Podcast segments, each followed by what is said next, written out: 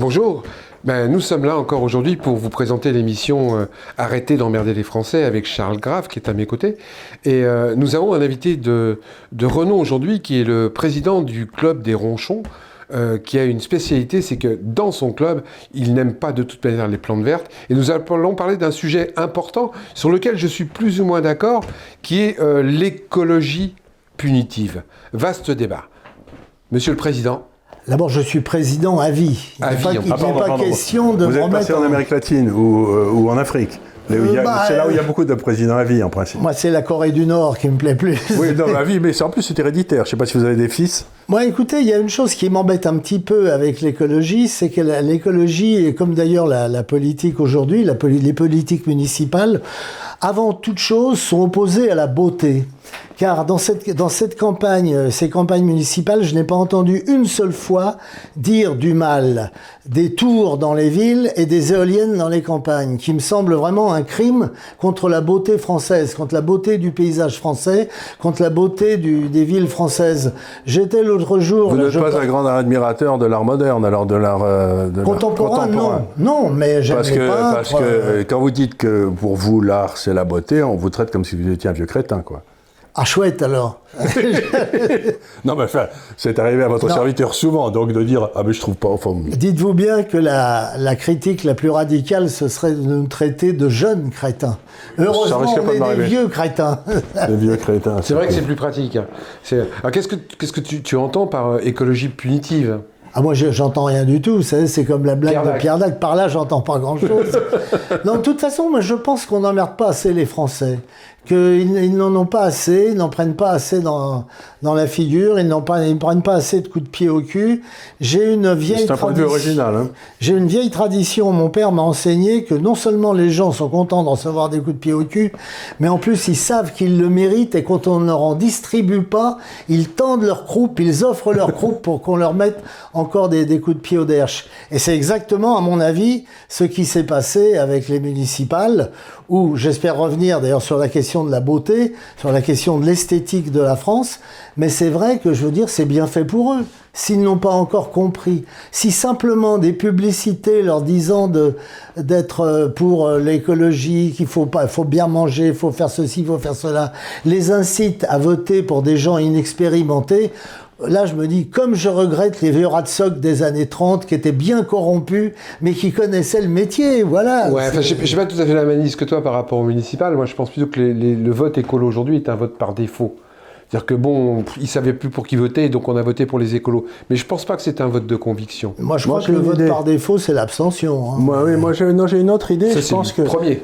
Premier, c'est le premier. Mais pour moi, les écolos doivent faire à peu près 10 à 15 de la population française depuis toujours, Dans les villes. dans les villes. Mais grosso modo, ils allaient voter à chaque fois. Et ce qui s'est passé cette fois-ci, c'est que les autres ne sont pas allés voter.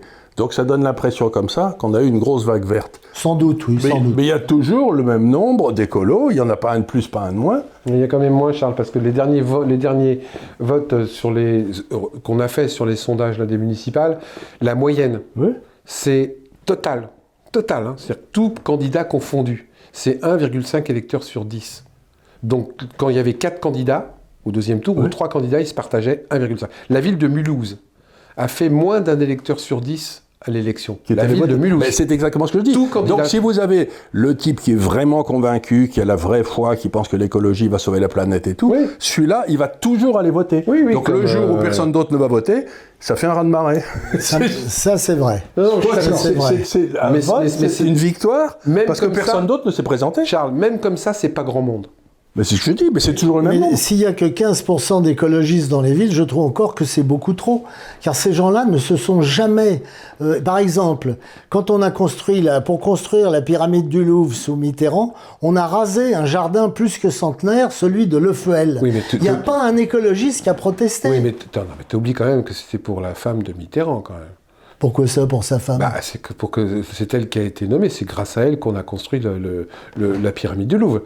La, fa- la mère de. Euh, je de- pense la mère- pas. Non, je Ah crois bah, que c'est une magouille de paye. hein. Non, non, non, non, c'est la femme, c'est elle qui a été nommée la conservatrice en chef du musée du Louvre à une époque. C'est grâce à elle Et puis de toute fait. façon, peu importe. Ouais. On Oui, a oui. rasé un jardin de, de Lefeuel il y a un peu plus de 100 ans, 120 ans, je sais plus. Bon, c'était sous Napoléon III et personne n'a rien dit. Voilà. Mais, c'est- mais c'est toujours comme ça. Moi, j'ai une usine d'incinération qui a été construite dans mon coin, et c'était le cimetière, le cimetière des chevaux de Napoléon Ier. Personne n'a rien dit. Ils se, sont empêchés, dépêchés de le faire et de ne pas faire venir les conservateurs, comme quand il y a un truc comme ça normalement, pour pouvoir construire rapidement. Ça, c'est vieux comme les rues, parce que moi, j'ai une des amies qui ont, des maisons, qui ont une maison à côté de Saint-Rémy-de-Provence, où il y avait les Romains et tout et tout. Et puis un jour, ils ont trouvé une source, et puis ils ont trouvé que là, c'était une source qui datait de l'époque romaine. Ils ont commencé à faire des trous, ils ont trouvé plein de trucs romains. Ben, ils sont tous rebouchés à toute allure, parce que dans la région, si vous commencez à dire que vous avez des trucs romains, tous les gars arrivent, et puis vous êtes plus chez vous, et tout est bloqué, vous pouvez plus rien faire, vous pouvez plus rien. Donc, si vous voulez, quand même, le poids de l'histoire peut parfois être un peu lourd quand vous avez, quand vous, quand, vous êtes sur votre propriété, si vous voyez ce C'est que pas je veux tout à fait vrai parce que justement, il y a une chose qui est formidable à Paris, c'est qu'il y a une loi.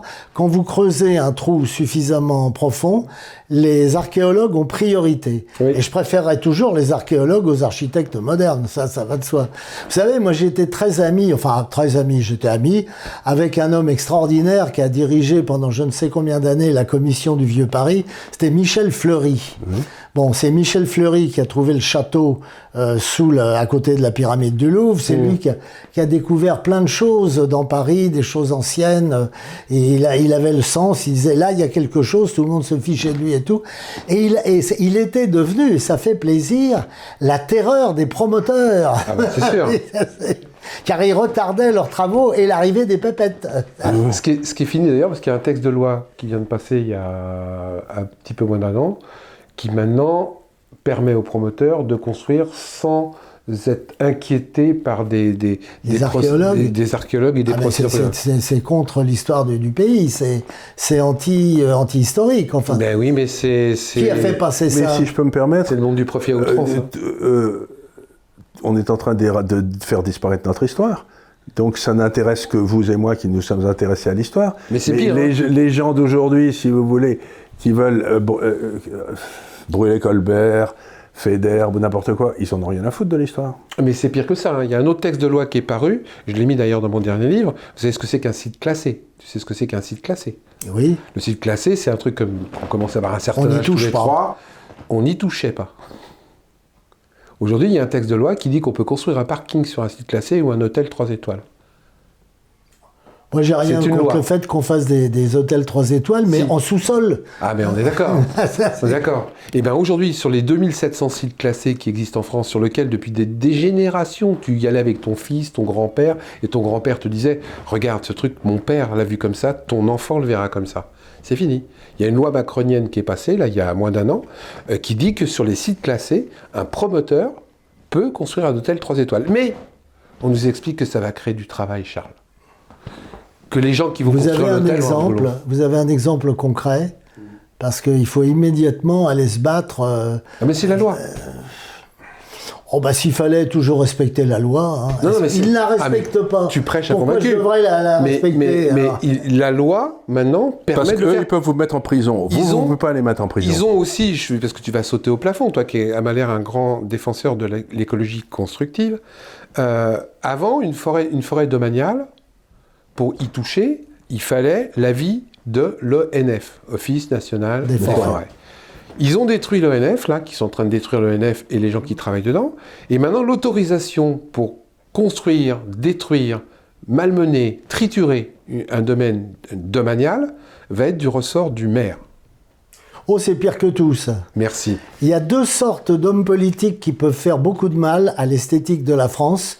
C'est les maires et les présidents de la République, évidemment. Et la loi est votée par des gens incompétents qui n'ont pas lu le texte qu'ils ont, qu'ils ont, pour lequel ils ont voté et qui n'ont pas analysé les conséquences de ce qui- ce qu'ils ont voté. Demain, il y a des forêts domaniales qui vont être détruites parce qu'un promoteur aura mis de l'argent dans la main d'un maire. Quand je parle de l'argent, je parle plutôt de dessous de table. Demain, un hôtel dessus. 5 étoiles va être construit pour certaines personnes qui pourront aller dans cet hôtel 5 étoiles, où ils pourront monter au cinquième étage, qui aura été construit par les gens du village qui vont bosser pendant 6 semaines, 7 semaines pour construire l'hôtel. Donc on aura fait croire qu'on a lutté contre le chômage.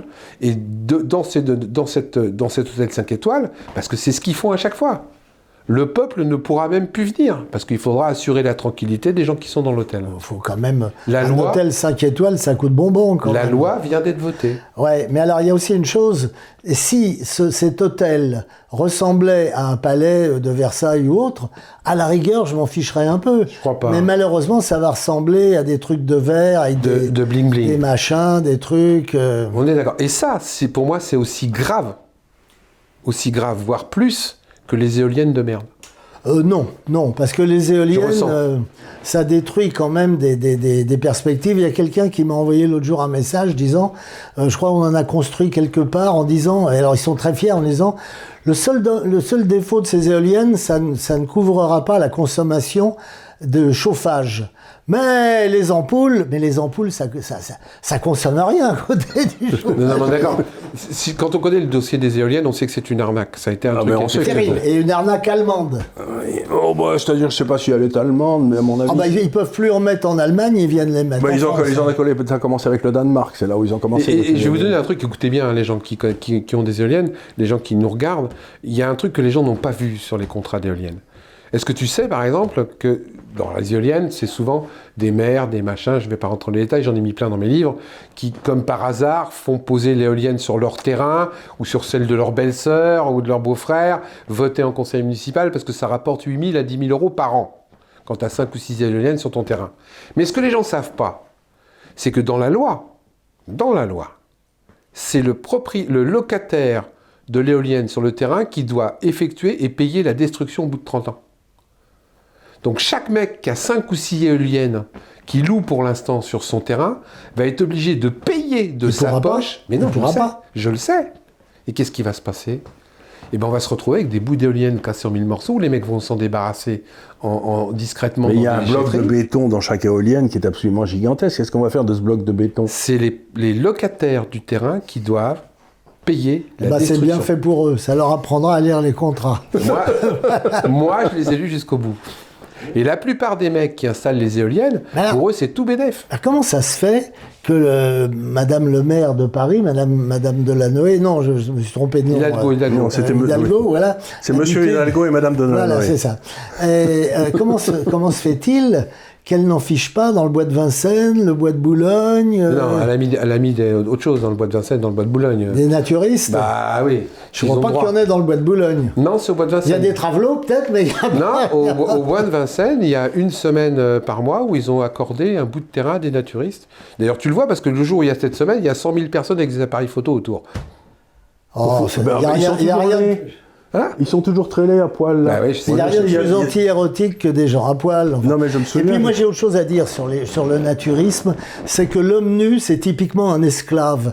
Qu'est-ce qu'on fait d'un prisonnier Non seulement dans les camps de concentration, mais les prisonniers en guerre et tout? On les fout à poil parce qu'à poil on peut pas résister. Ça, c'est surtout pour humilier. C'est ah bah, c'est- le naturisme, c'est une attitude d'esclave. Voilà, je- c'est comme je le pense. Moi, ça me gêne pas. je Moi ça me gêne. Ce qui parce me gêne, tout me gêne. Non, ce qui- oui, je comprends, c'est- ça les ronchons. Euh, moi, ce qui me gêne beaucoup, c'est quand on m'oblige. Euh, moi, je dis toujours que j'en ai rien à foutre que tu es. Il Ah, faut que que tu je es, euh, ne le fasse pas faire à moi. ouais, voilà. Mais je veux pas qu'on m'oblige moi et je veux pas que tu viennes chez moi avec. Si tu viens chez moi, tu essuies tes pieds sur le paillasson. Si tu es tout nu chez toi, j'ai le droit d'y aller ou de pas y aller. Par contre, dans l'espace public, il y a un minimum à respecter pour tout le monde. Et, et là, mais après que tu te foutes à poil chez toi, mais qu'est-ce que j'en ai à foutre Moi, je me souviens quand il y a quelques années, j'allais à l'île si on est vu par ses, fenêtres, le gars qui est à poil chez lui est responsable. C'est une pièce de Fédo, je crois. Mais ne te promène donc pas toute nue. Oui. Il faut toujours tout ramener à la, à la littérature. C'est Parce vrai. que la littérature a tout dit d'avance. Oui, mais le Absolument. problème, c'est qu'on lit plus. Enfin, nous, on lit encore un peu. Nous, on est encore un peu. ouais. Lit Est-ce que vous lisez Sacha Guitry toujours, vous voyez ses Oh, bah films oui, ou ses ces Ça- films, ces Sacha. Guitry, il n'y a pas il est, il est cité, il est cité tellement souvent, oui. Alors vous savez ce qu'il disait, un quatrain magnifique, il a dit dans deux films, il disait, On nous dit que nos rois dépensaient sans compter, qu'ils prenaient notre argent sans prendre le conseil, mais quand ils construisaient de semblables merveilles, ne nous mettaient-ils pas notre argent de côté? Et maintenant, on a l'impression que l'argent pour construire des tours, des éoliennes, c'est l'argent qu'on jette par les fenêtres. Ah ben c'est clair. C'est clair. Ce que vous dites est, très, est finalement assez important, c'est-à-dire qu'on peut, par exemple, revenons à notre chère Église catholique, euh, avec tous ses défauts et tout, quand même pendant des siècles, elle a fait de la beauté. Les, églises étaient belles, le statuaire était belle, les cérémonies étaient belles. Je veux dire, c'est la quasi-totalité de la Trare a commencé avec euh, euh, l'église. Et maintenant, les églises modernes, dont l'écologie a tout un tas de grands prêtres, ils font pas de la beauté. On peut pas dire que ils, Alors, ils- ils la- créent pas grand-chose. Hein, de- qu'est-ce qu'ils ont fait de beau La- Par exemple, le stalinisme, mais ça a été horrible du début de la Oh, fin. c'est pas vrai, il y a des, il y a des gratte-ciel magnifiques à Moscou. Oui, Le mais métro, le métro de Moscou est magnifique. Le métro de Moscou est magnifique, mais enfin, je veux dire, euh, moi j'ai vu Moscou, si vous voulez, où j'ai vu les trucs qui avaient été bâtis par les, à Budapest et tout. C'était des gratte-ciel qui faisaient 30 mètres de haut et les pièces faisaient 1m50 de mètre carré. Donc, si vous voulez, c'était quand même, c'était quand même affreux. Enfin, je veux dire, c'était affreux. Non, quoi. re- C'était- revenons, revenons au ratichon. Euh, et pourtant, je suis catholique, mais vraiment, il m'exaspère. Hmm Par exemple, la, la cathédrale d'Evry, c'est très exactement, ça ressemble à de la fourme d'Ambert qui a été coupée de travers.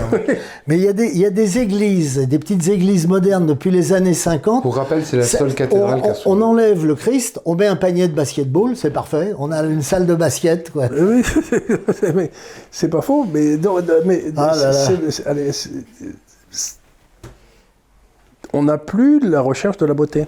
Alors, la recherche de la beauté, euh, à mon avis, elle est quand même due à des théories fumeuses qui ont commencé euh, en mille- dans les années 20 avec le Corbusier, avec le Bauhaus. Oui, ça c'est vrai. Parce que le, quand le Cor- d'ailleurs le Corbusier, à mon avis, est, est le père, peut-être pas le père, mais un des pères de la mondialisation. Il écrit dans les années 20, j'ai oublié l'année exacte, mais vous, on peut retrouver la même maison pour tous les pays ou tous les climats. Mais c'est criminel de dire une chose pareille. C'est- c'est- quand, euh, quand on regarde le Tour de France, moi le vélo m'intéresse pas, mais il y a des, des drones et des, et des hélicoptères qui montrent le paysage français, c'est magnifique. Mais vous, tous les 20 km, ça change. Peut-être pas tous les 20 km, mais pourquoi Mais vous, Parce qu'on fait des maisons différentes quand on les construit avec ce qu'on trouve dans le sous-sol. Et qu'en Bretagne, quand on a du, gra- du, du, du, Granit. du granit, oui, on va pas faire la même chose que quand on a euh, des- de, la, de, la- du- de ce qui est de, de la, de la pierre crayeuse. Voilà, Ce c'est, qui est logique. ben voilà. Mais le bon la sens- même maison pour tous les pays et tous les. Le bon sens ne va pas avec l'uniformisa- l'uniformisation et le profit à outrance. Est-ce que vous trouvez pas le, le Corbusier, il était à gauche comme tout, il voulait jamais gagner un rond. Alors arrête, c'est pas, il faisait pas Non, non, lui, lui. lui, c'est l'uniform- Non, non, non, mais euh, il n'y a rien de pire que, tu sais, moi je me méfie profondément des gens qui veulent pas gagner de l'argent. Parce que ça veut dire qu'ils veulent prendre ton argent à toi. Euh, il faut pas se tromper, si tu veux, quand par exemple tu parles du... euh, les gens, ils sont tous, ils me disent que je suis un gros, euh, comment on appelle ça, quelqu'un qui est avide, tu sais. Et j'ai jamais compris pourquoi moi qui ai travaillé comme un fou toute ma vie pour être indépendant, j'étais avide, alors qu'eux qui travaillaient comme un fou pour me prendre mon pognon, ils n'étaient pas avides. Il y a quand même quelque chose qui est tout à fait stupéfiant, là, qu'on m'explique. ça dépend de quel côté du porte-monnaie on se place. Vous Oui, non, mais il ferait mieux de se mettre à travailler comme moi, plutôt que d'essayer de me prendre mon pognon. Hmm. Je sais pas ce que vous en pensez, mais cette, Bah, idée- c'est- cette a- façon de décréter, décréter que ceux qui gagnent du pognon sont avides, alors que eux, ils sont généreux, regarde BHL, c'est à mourir de Ah, rire. parle pas de ce monsieur. Il y a une scène dans un Marx Brothers Ne où, parle pas de ce euh, monsieur. Non, mais c'est pas, je veux dire, Il y, a, il y a une scène dans un Marx Brothers où Groucho tient un hôtel et les, les, les grooms viennent se mettre en grève et ils disent euh, euh, We want to get paid. Il dit, Ah, avec, avec what paid, what money et tout. We want our money. Ah non, non, il dit You want my money. il dit Groucho. Je pense que de toute façon, avec l'américanisation de la société, pas besoin de sous-titres, tout le monde a connu. Monnaie, Ouais. monnaie, Non, voilà, non, c'est- clair. Non, non, mais moi, ce que je trouve très déplaisant dans tout ça, c'est qu'on explique que les gens, comme tu viens d'essayer de le faire, qui sont euh, qui, gagnent de l'argent vont créer de la laideur, et que les gens désintéressés vont créer de la beauté. Toutes les grandes phénomènes artistiques dans l'histoire, depuis Venise, Amsterdam et tout, ça s'est toujours passé sur une société marchande qui gagnait plein de pognon, et toutes les sociétés laides ont été des sociétés d'altruistes. Si je peux me permettre. euh, moi, j'ai toujours rendu euh, hommage à Haussmann, car il est certain que c'est Mais il n'y un a pas la France, rarement. Il a rarement été aussi profitable euh, en France, enfin aussi rentable Et aussi. si on a une vie qui- ville qui est encore un peu agréable, Oui. c'est bien grâce à Haussmann. Et puis aussi, je on a des égouts. je dirais plutôt que c'est euh, c'est grâce au préfet poubelle. Ça, c'était après, poubelle. Non, c'est grâce au préfet Rambuteau, je crois. Ah ouais. C'est Rambuteau, avant le baron Haussmann, qui avait commencé à dire Oui, euh, il faut, il faut là, euh, on ne peut plus aller au travail. Le travail n'est plus situé dans un parcours pédestre, Oui. Ouais. un kilomètre, etc. Donc il faudra prendre euh, des carrioles, des, des, des, auto, des, des hippomobiles Les et premières- tout. les Donc il faut faire des, des routes plus larges. les premiers travaux sur Paris pour les rendre plus agréables, je crois que c'était fait au moment de Charles X ou quelque chose comme ça. Ça commence avec Charles X et ça s'est terminé avec. euh, Ouais, ça Ça de commence, avec, ça commence même avec Louis-Philippe, parce que Rambuteau est le pré... Et il a construit la rue Rambuteau, il y a une partie Oui. de la rue Rambuteau, qui est le modèle sur lequel d'ailleurs Haussmann va... C'est- ça. Bon, mais lu ça, oui. ce- ces espèces de- de- d'imbéciles qui nous gouvernent, que ce soit à Paris ou, euh, ou à Paris ou, ou ailleurs, dans les grandes villes et tout, Monsieur Colomb, par exemple, l'ex-maire de, de Lyon, il dit je vais faire une skyline. D'abord, pourquoi parler en anglais? Bon, je sais bien, j'ai raconté une blague en anglais avant, mais pourquoi parler en anglais? Parce que ça sera tellement beau de voir les Alpes au milieu d'une skyline, d'une forêt de tours. Mais Bougredane, mais ça fait des milliards d'années que les, les, les Alpes n'avaient pas besoin de, de, de, de skyline. Enfin, c'est comme un truc moi qui m'a exaspéré, c'est le pont, le viaduc de Millau. On a fait un viaduc pour que les gens aillent plus vite et plus facilement dépenser leur argent en Espagne. Au lieu de passer par la ville de Millau où on faisait vivre le petit commerce. C'est quand même gros ça. Non, mais vous avez remarqué aussi que tous les investissements faits par, les, euh, France, par les- le pouvoir public français pour sortir de France, pour ceux qui ont beaucoup d'argent, et on est allé, on a fait un train très rapide pour aller à Bruxelles, un train très rapide pour aller à Luxembourg, ou un train très rapide pour aller à Londres. C'est-à-dire que les Français qui ont beaucoup de pognon et qui vivent à l'extérieur, on leur a bâti des trucs pour, qu'ils puissent rentrer déjeuner repartir le soir. Comme ça, ils ne payent pas d'impôts. Mais je ne sais pas si vous avez remarqué, les trains à l'intérieur de la France, ça marche moyen. Donc on a fait. Ça, ça les intéresse pas.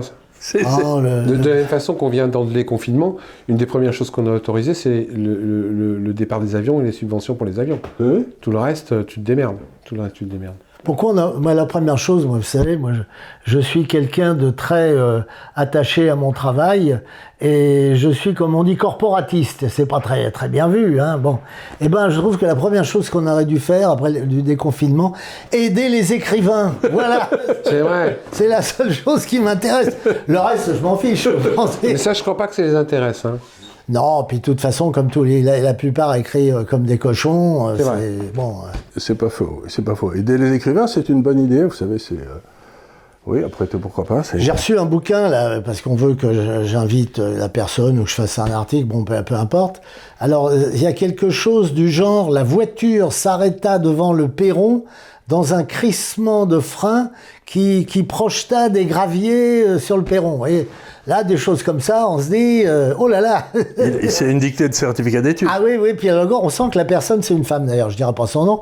On sent qu'elle a écrit, vous savez, en respirant la langue comme ça. hein, oui, c'est ce que j'avais un ami qui disait on sent qu'il écrit avec ses pieds, quoi. C'est, euh, Oh bah moi, Pascal, mon ami Pascal Sevran disait ils écrivent avec leurs coudes. C'est encore plus difficile. Parce que, encore, on, on peut- on a des orteils, alors. euh, il écrit avec des brodequins de bois. Oui, c'est assez marrant ça. Pour revenir aux éoliennes, je, je peux être que d'accord que, que quelque part c'est euh, c'est pas beau dans le paysage, que en fin de compte c'est une grosse arnaque économique puisque Ça tue les oiseaux. La plupart des éoliennes, pas tous parce qu'ils ont mis des systèmes pour les empêcher, mais ça en tue quelques-uns, euh, que c'est une, une grosse arnaque économique parce qu'on s'aperçoit que les éoliennes ne couvrent pas l'ensemble des besoins sur lesquels ils sont, on les a Et non, on vendus, va faire une centrale à côté. que en plus ils savent pas comment stocker l'énergie qu'il faut en plus à certains moments. Donc c'est clair que c'est bateau.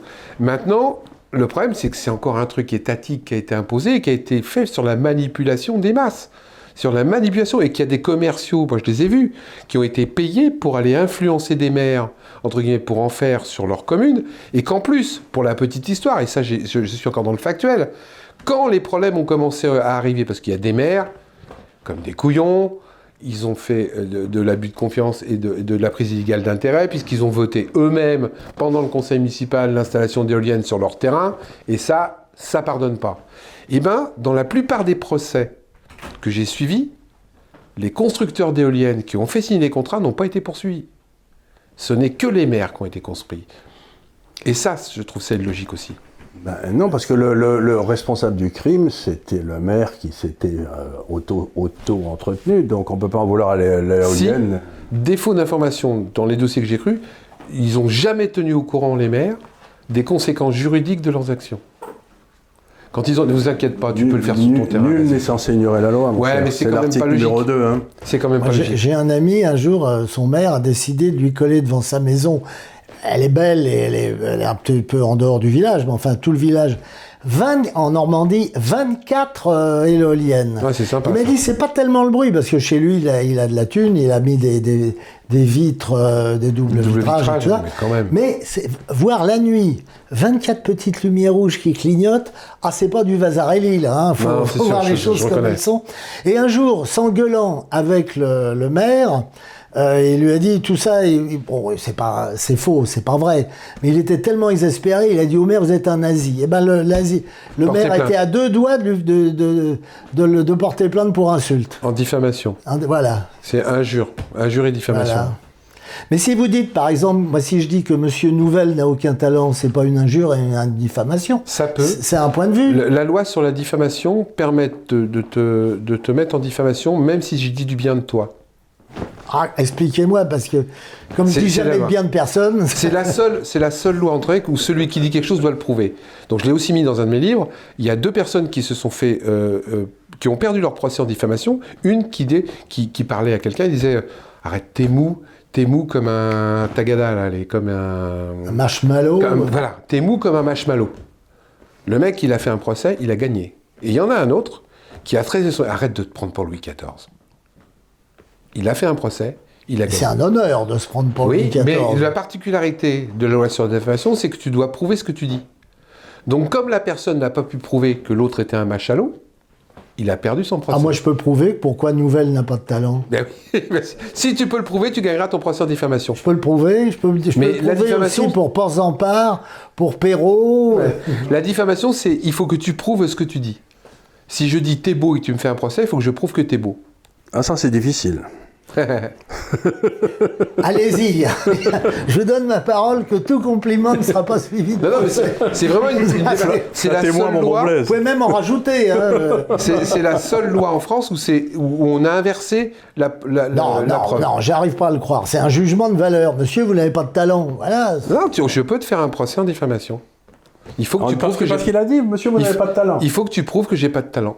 C'est la loi. C'est la seule loi française qui est pas mauvaise dans son essence, mais qui souvent est mal utilisée, où tu dois prouver ce que tu avances.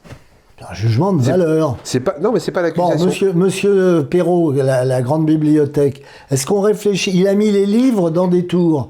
Il suffit d'un avion qui Ah bah, s'écrase contre une tour, le quart de la mémoire française disparaît. Non, vous inquiétez pas, elle est toute chez Google maintenant. Il n'y a aucun problème, tout a été. Ils ont tout numérisé. Ils ont oui, tout mais moi j'aime bien les vieux livres, j'aime bien les incubables. D'accord, d'accord, d'accord. les- Mais il y a deux choses dans le livre. Il y a l'objet et il y a le- ce qu'on a mis dans le livre. Donc, si, l'objet vous inquiète, je comprends ça très bien, mais la pensée ne sera pas perdue.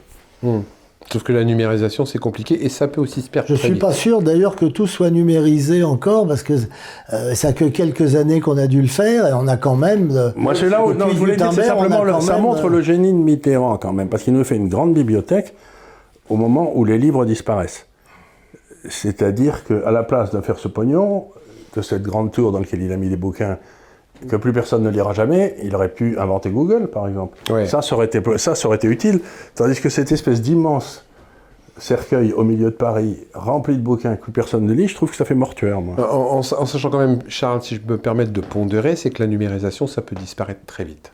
Oui, mais tu la mets, tu- sais, tu la mets, il y a- tu la mets sur un autre. euh, Aujourd'hui, aujourd'hui, l'e-cloud, euh, Outlook, je sais pas, Hack. iCloud, euh, il suffit qu'il y ait un mec qui hack, qui appuie sur Non, un non, il y en a partout. T'en as, t'as, t'as 5 ou 6 iCloud et tu sauves dans différents Ouais, endroits. j'aime c'est- bien moi aussi avoir un, un livre dans les mains. Ah oui, moi, je, moi, je, Respirer je déteste lire Re- sur écran. donc. Respirer l'odeur du papier, c'est quelque chose de Et de la solide. colle. Et de la colle. c'est Ah, la colle. Ah, mais la colle, c'est quand on était petit, on faisait ça. Ouais, Ah, c'était la On, on- on sniffait déjà. À l'époque, ouais. pots jaunes. On, Ah oui, on un a petit connu jaune mêmes avec trucs, de la colle dedans, on l'ouvrait. J'ai on connu ça aussi, les petits pots. Oui, mais alors là, on est en train de. On, a dit, on connu, on a connu. Les gamins qui vont nous regarder, encore trois vieux schnocks. Voilà, ça c'est sûr. Oui, ça. mais je vais te dire, on les emmerde. D'une part, d'une part. Et en vrai, faut pas déconner, t'es Mais bien- j'arrive même à m'emmerder moi-même. Voilà, t'es bien le quand- président des ronchons quand même. Quand, quand je me dis, par exemple, oh, après tout, c'est peut-être pas si laid que ça, alors là, je m'emmerde. Je m'envoie chier, quoi. En disant, si c'est les... Arrête de dire des... de trouver une excuse. C'est un côté bien, je trouve, moi, la vieillesse quand même. Ça nous permet La vie de La vieillesse. Ça nous permet d'accumuler les conneries. Ah, puis surtout de pouvoir enfin dire de- du mal de la jeunesse. hein. Exactement. Sauf des jeunes femmes. Moi, j'ai- oui, j'ai un immense avantage avec mon âge, c'est que maintenant je tutoie tout le monde. Ah, moi, au contraire, je me mets à vous voyez. C'est quand même la première fois dans l'histoire de France, en mille ans, que nous n'avons plus un seul grand esprit. Alors, il y a aussi une chose qui est Qui est quand même très étonnant, parce que si vous voulez, moi, dans ma génération, quand j'étais jeune, bah, je sais pas, j'avais Camus, j'avais Sartre, j'avais, j'avais deux- je, je- je pouvais Jouvenel, j'avais BHL, Ramon, Malraux, Malraux, Aragon, ouais. il y avait du monde, hein, c'était, ça se plaçait aux Mauriac, n'importe qui. Et aujourd'hui, je regarde et je me dis, c'est la première fois qu'il n'y a pas un gars qui soit traduit dans les langues étrangères. Alors, il y a une chose aussi, moi, j'ai appris récemment. Il y a sept fauteuils libres à l'Académie française. Ah, je savais qu'est-ce qu'ils attendent pour nous faire signe Ah bah moi, je me suis présenté, j'ai eu deux voix, alors vous pensez... Mais j'ai un copain, on a eu trois, alors bon... À deux, vous auriez peut-être arrivé. À deux, on arriverait à si, on a- cinq, on si on a- si on attend suffisamment longtemps, avec deux voix, vous serez élu. Ah oui, mais je peux plus, j'ai... Maintenant, il y a une limite d'âge, c'est 70 ans, non? Ah, oh, c'est comme dans les conseils d'administration alors Ah oui, oui. Non, mais le fait, alors il y a deux choses.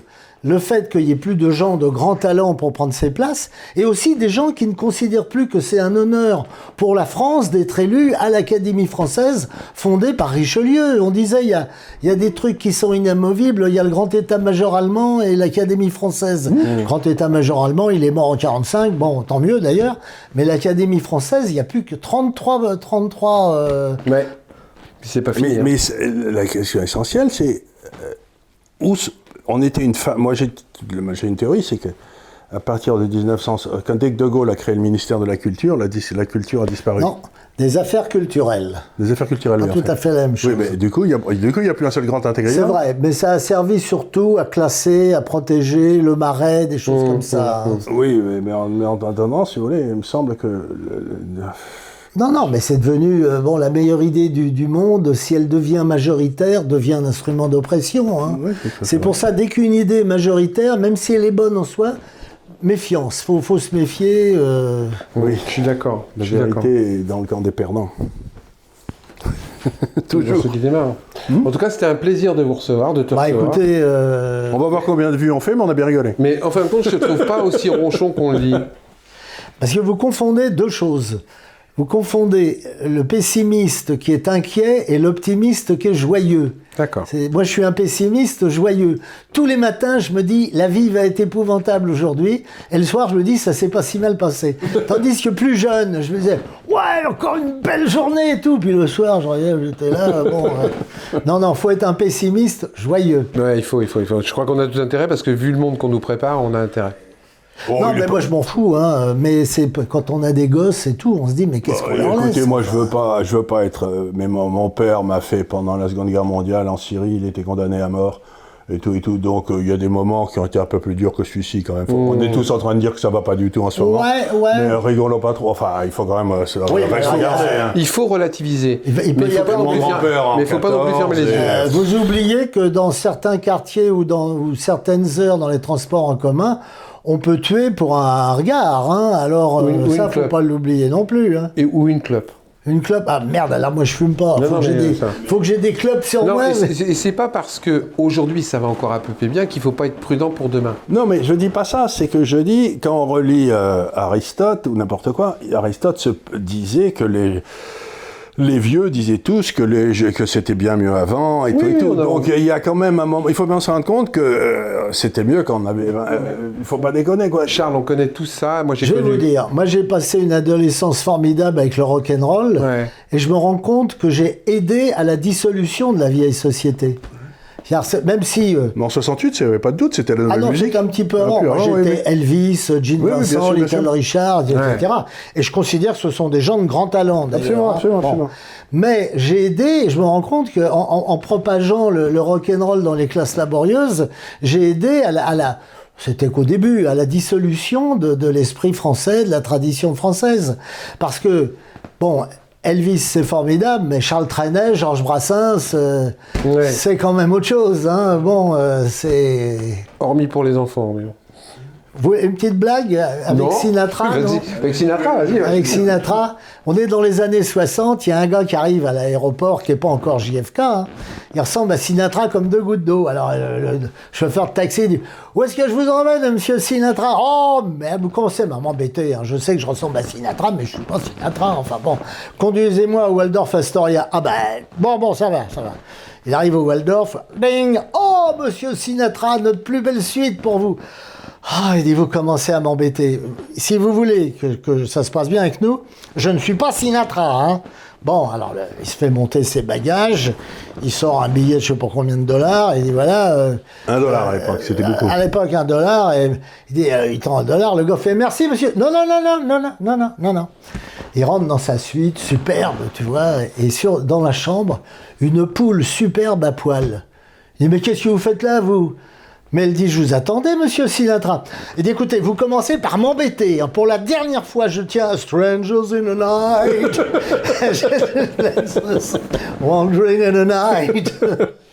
Ce c'est un très bon chanteur aussi. Ah oui, il était superbe. pas- y a pas, bon, euh, on aime tout ce qui est bon, quoi. Voilà. En tout cas, ça a été un plaisir. Bah moi aussi. Merci beaucoup.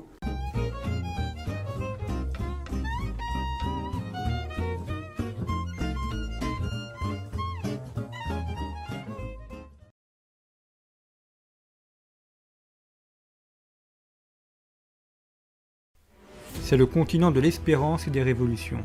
Communisme et écologisme, dictature militaire et populisme. L'Amérique latine est un laboratoire politique pour l'Occident. Mais c'est aussi une terre à la culture riche, littérature variée et foisonnante, mégapole concentrée et étendue, variété des paysages et des occupations agricoles. L'Amérique latine est à la fois le miroir de l'Occident et une terre à part. Le continent propose aujourd'hui un nouveau modèle que nous explorons dans ce numéro en faisant appel aux meilleurs spécialistes. Hervé Théry, Michel Faure, Daniel Dory, Pablo Ortuzar. Ce dossier explore les identités et les constructions sociales du continent hispanique. Vous retrouverez aussi un entretien avec Charles Personnaz sur la géopolitique du patrimoine et une analyse de Bernard Lugan sur la désintégration du Burkina Faso. Nous revenons également sur l'épidémie du coronavirus, Ingrid Riocreux avec une analyse de son traitement médiatique, Pascal Salin sur les conséquences économiques et Laurent Gaillard sur la victoire des GAFAM. Frédéric Ponce nous présente le drôle de match entre Trump et Biden, Iriex Denis nous propose une étude sur le conservatisme en Hongrie et Tigran Negavian sur le rôle clé de la Jordanie au Moyen-Orient. Il y a beaucoup d'autres choses à découvrir dans ce numéro de conflit. Chemin de France, la chronique de Pascal Gauchon, une relecture d'Alain Perfit et un voyage en compagnie d'Élie Denois de Saint-Marc. Conflit, de l'Amérique latine à l'Amérique du Nord, l'émergence d'un modèle, à retrouver en kiosque et sur notre site internet.